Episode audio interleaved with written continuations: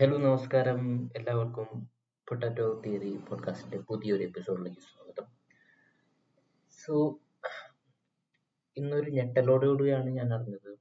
സുബി സുരേഷ് എന്ന് പറയുന്ന actress anchor comedy comedy അല്ലെങ്കിൽ എന്താ സ്കിറ്റൊക്കെ അവതരിപ്പിച്ചിരുന്ന ഒരു കലാകാരി അന്തരിച്ചു വന്നു.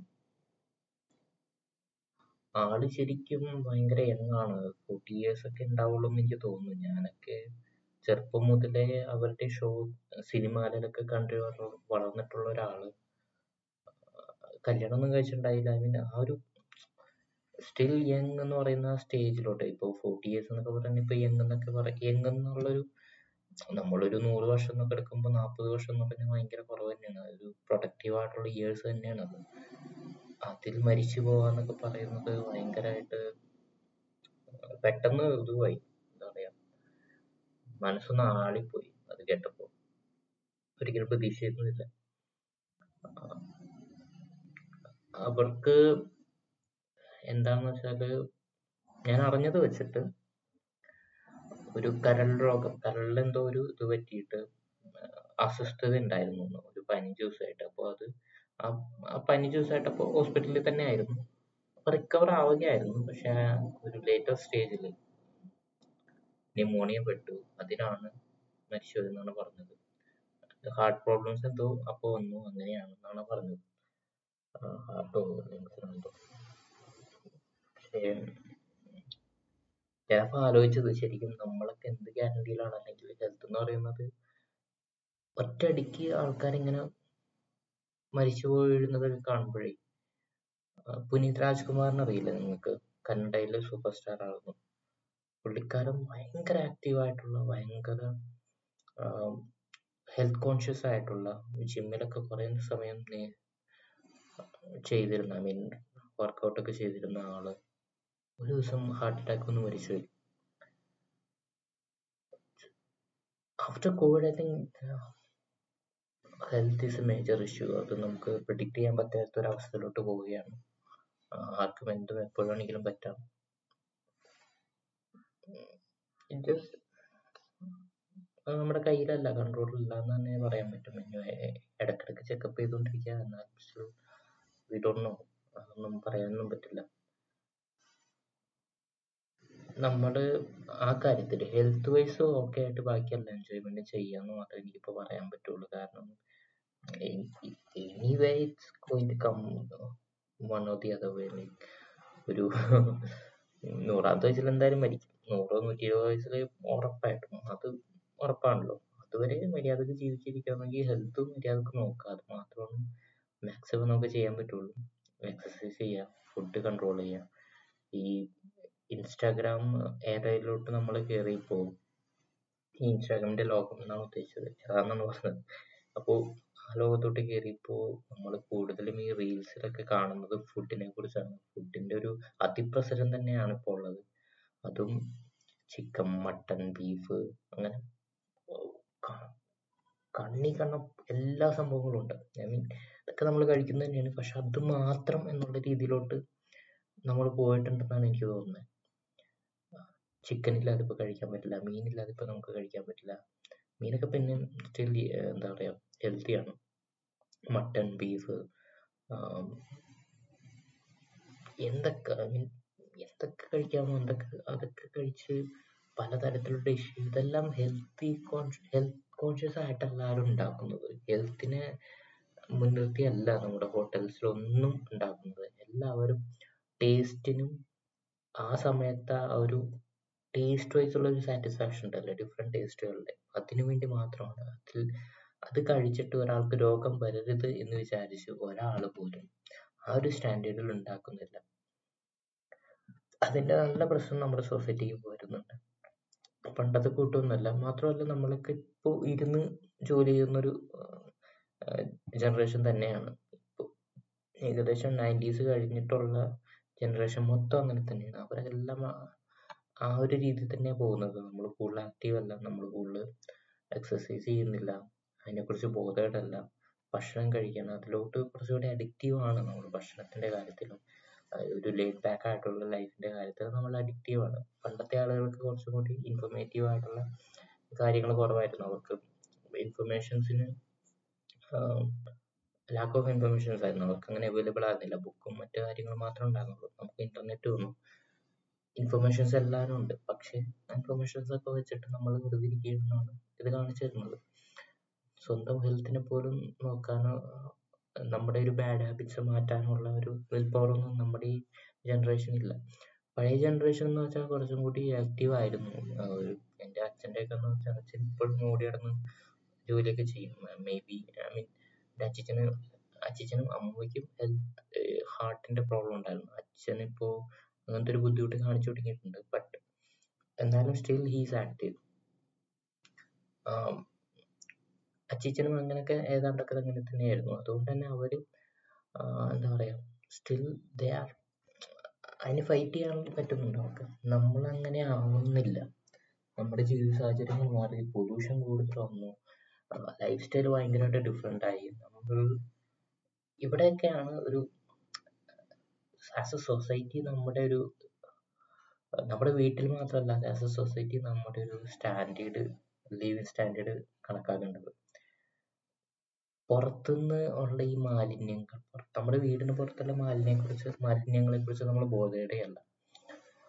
ഈ പൊല്യൂഷൻ ഹോട്ടലിലെ വൃത്തിയില്ലായ്മ ഈ കറപ്ഷൻസ് അതെല്ലാം കൊണ്ട് വളരെയധികം നമ്മുടെ നേച്ചറും ഭയങ്കരമായിട്ട് എഫക്റ്റഡ് ആണ്. നമ്മുടെ എൻവയോൺമെന്റ് ഭയങ്കരമായിട്ട് എഫക്റ്റഡ് ആണ് അതിനെല്ലാം നന്നായിട്ട് ശോഷ എന്താ പറയാ അതെല്ലാം നന്നായിട്ട് ബാഡ്ലി ഒരു വേസ്റ്റ് കണ്ടീഷനിലോട്ട് വരുന്നുണ്ട്.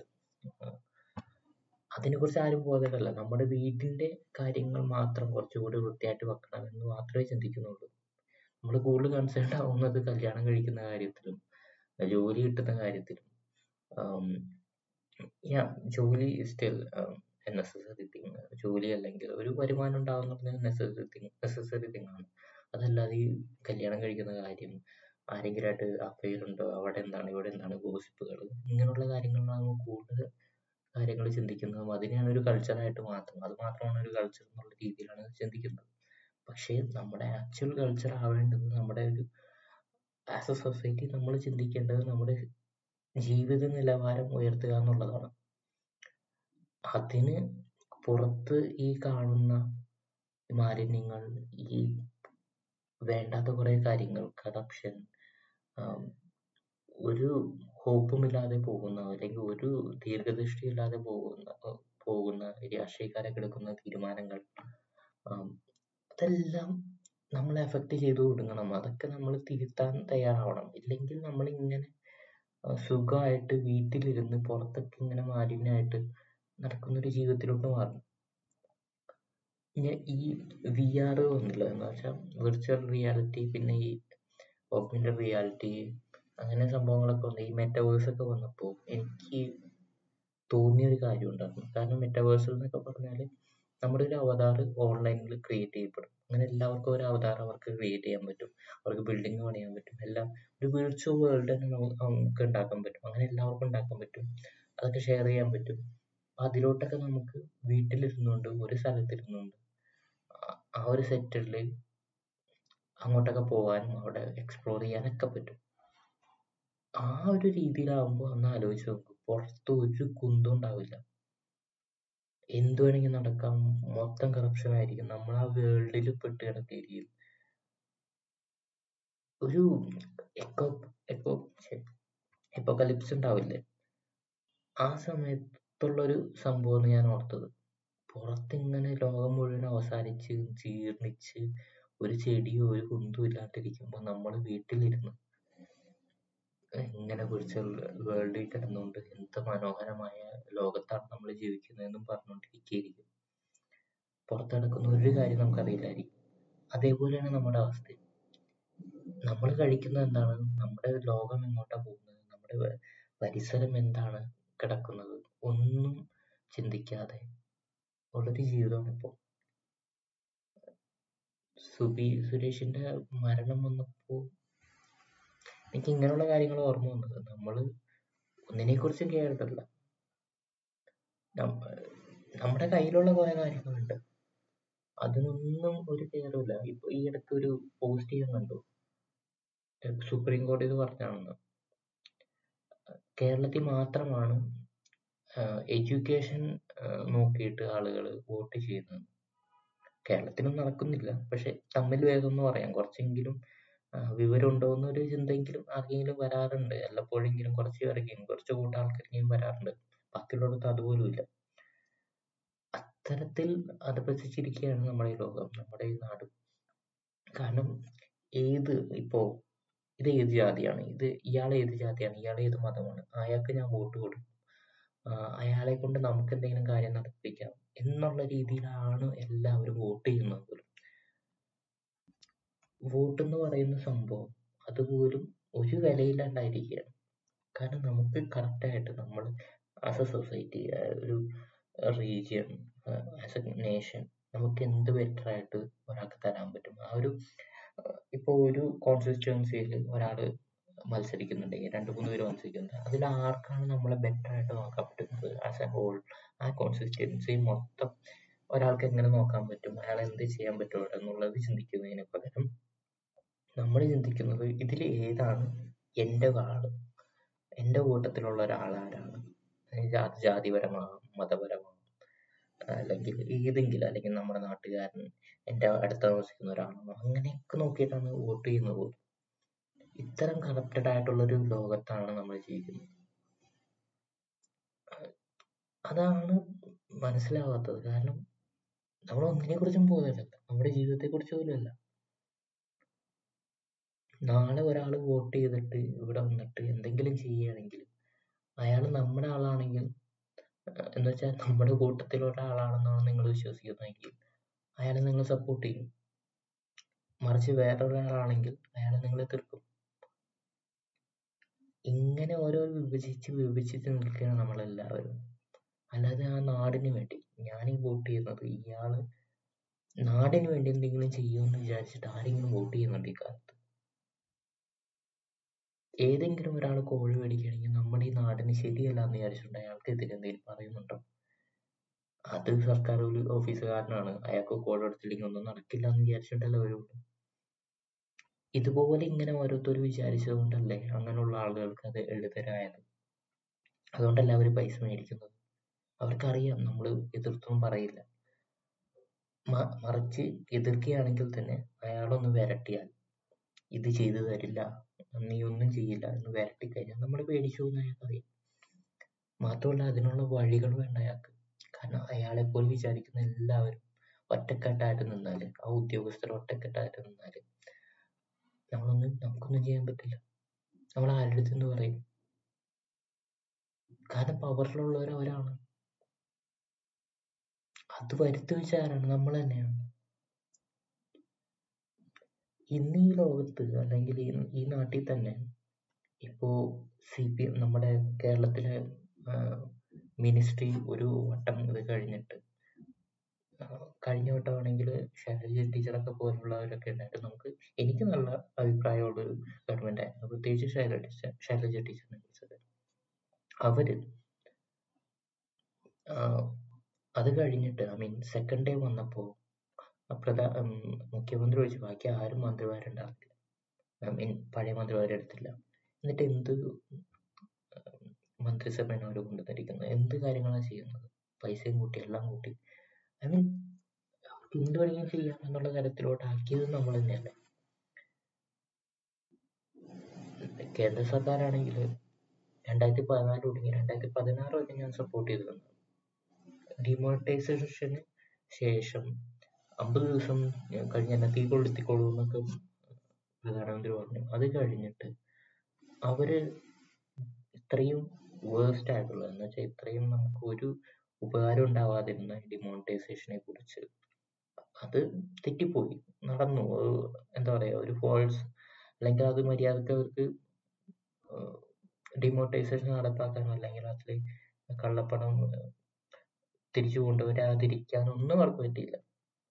അതൊരു ബ്ലാക്ക് മാർക്കറ്റ് തന്നെയാണ്. പക്ഷെ അത് ഇപ്പോഴും അവർ ഡിഫെൻഡ് ചെയ്യുന്നു. അല്ലെങ്കിൽ അതിനെ കുറിച്ച് ഇത്രയും ഞാൻ തെറ്റ് ചെയ്തിട്ടുണ്ട്. അല്ലെങ്കിൽ ഞങ്ങളുടെ തെറ്റിപ്പോ ഇത് തെറ്റിപ്പോയി നിഗമനം തെറ്റിപ്പോയി ഒരു പ്രാവശ്യം പോലും അവർ അമ്പത് ദിവസം കഴിഞ്ഞ് എന്നെ എന്താ തീ എവിടെ കണ്ടാലും അവിടെ വെച്ച് തീ കൊളുത്തിക്കോളൂ എന്ന് പറഞ്ഞ പ്രധാനമന്ത്രി അതിനെ കുറിച്ച് പിന്നെ മിണ്ടിയിട്ടില്ല. എന്തുകൊണ്ടാണത്? നമ്മൾ ഇതിനെക്കുറിച്ച് അധികം ചോദിക്കാനൊന്നും പോകുന്നില്ല അപ്പോൾ അവിടെ ഇരിക്കുന്നവരെ നമ്മൾ പേടിച്ചിരിക്കുന്നു. അത് കഴിഞ്ഞ് ഇതുവരെ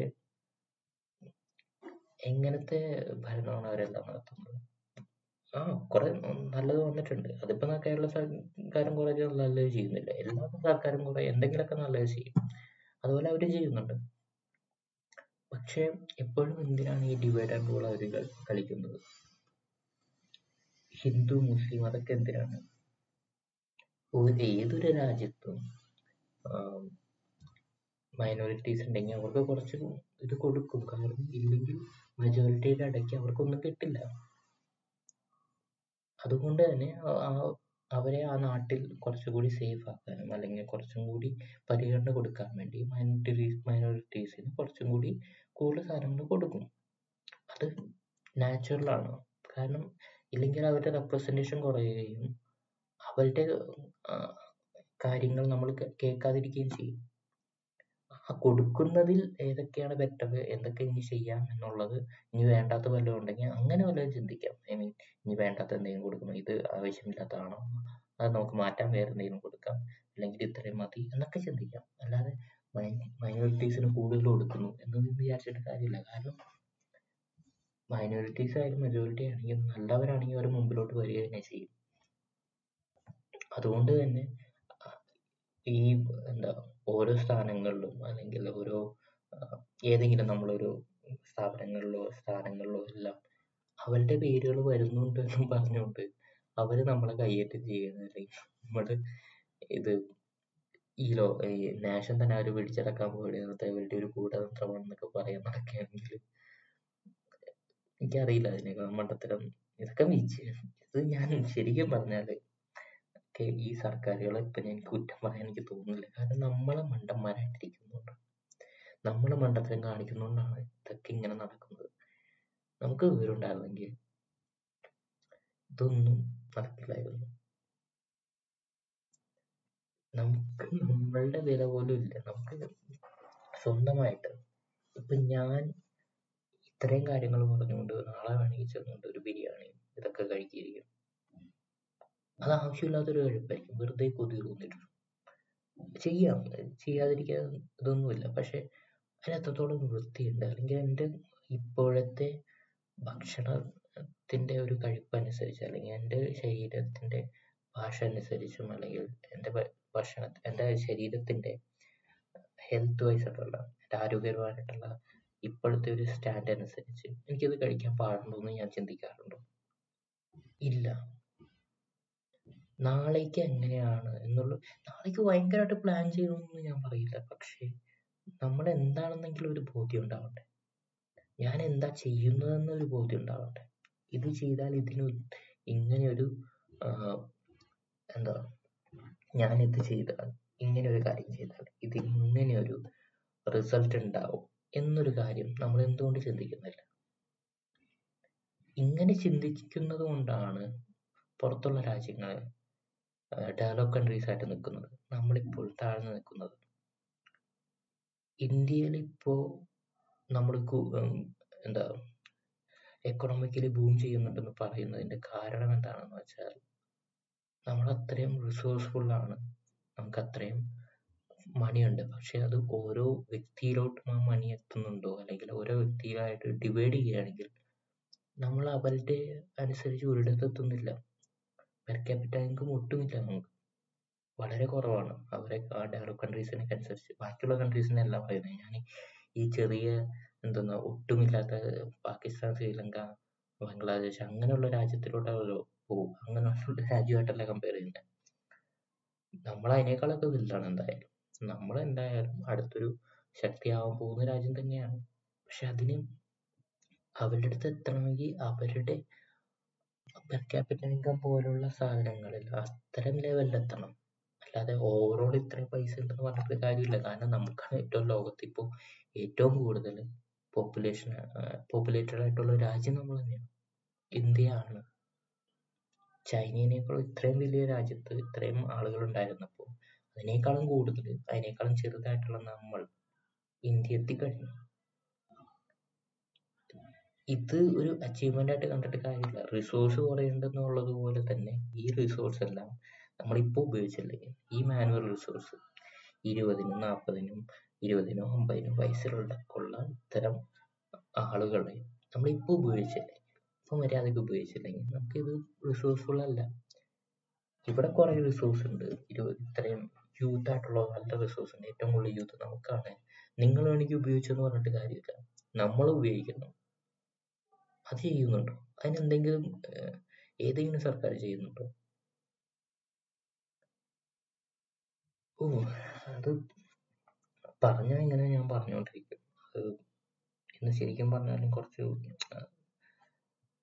സുബി സുരേഷ് മരിച്ചപ്പോ കേട്ടപ്പോ ഭയങ്കരമായിട്ട് എനിക്ക് മനസ്സിൽ തോന്നിയത് പറഞ്ഞു വിചാരിച്ചു. കാരണം നാളെ നമുക്കറിയില്ല നമ്മൾ എന്താ ചെയ്യാൻ പോകുന്നത്. നമ്മുടെ കയ്യിലല്ലാത്ത പോലെ നമ്മുടെ കൺട്രോളിലല്ലാത്ത പോലെ നമ്മുടെ ജീവിതങ്ങളിൽ അത് കാരണം വരുത്തിയത് നമ്മളൊക്കെ തന്നെയാണ്. ഈ കോവിഡ് വന്നതും ഏകദേശം നമ്മുടെ കയ്യിലിരിപ്പ് കിട്ടുന്നുണ്ട് കൊണ്ട് തന്നെയല്ല. ഈ ചൈനയെ പോലുള്ള രാജ്യങ്ങളെല്ലാം അല്ലെങ്കിൽ ഈ ലോകത്ത് പല രാജ്യങ്ങളിലും ഇങ്ങനത്തെ ബയോ കെമിക്കൽ ആയിട്ട് ബയോ എന്താ പറയാ ലാബ്സ് ഉണ്ട്. എനിക്കിപ്പോഴും ഡൗട്ട്ഫുൾ ആണ്. അതൊരു കോൺസ്പിറസി തിയറി തന്നെയാണ്. പക്ഷെ ഇങ്ങനെ ശരിക്കും ഉണ്ടാക്കിയതാണോ അല്ലെങ്കിൽ ഒരു ലാബിൽ നിന്ന് ചാടിപ്പോയതാണോ എന്നുള്ളതല്ല. പക്ഷെ ഇങ്ങനെയുള്ള ലാബിൽ ലാബുകളിൽ ഒരു ബയോ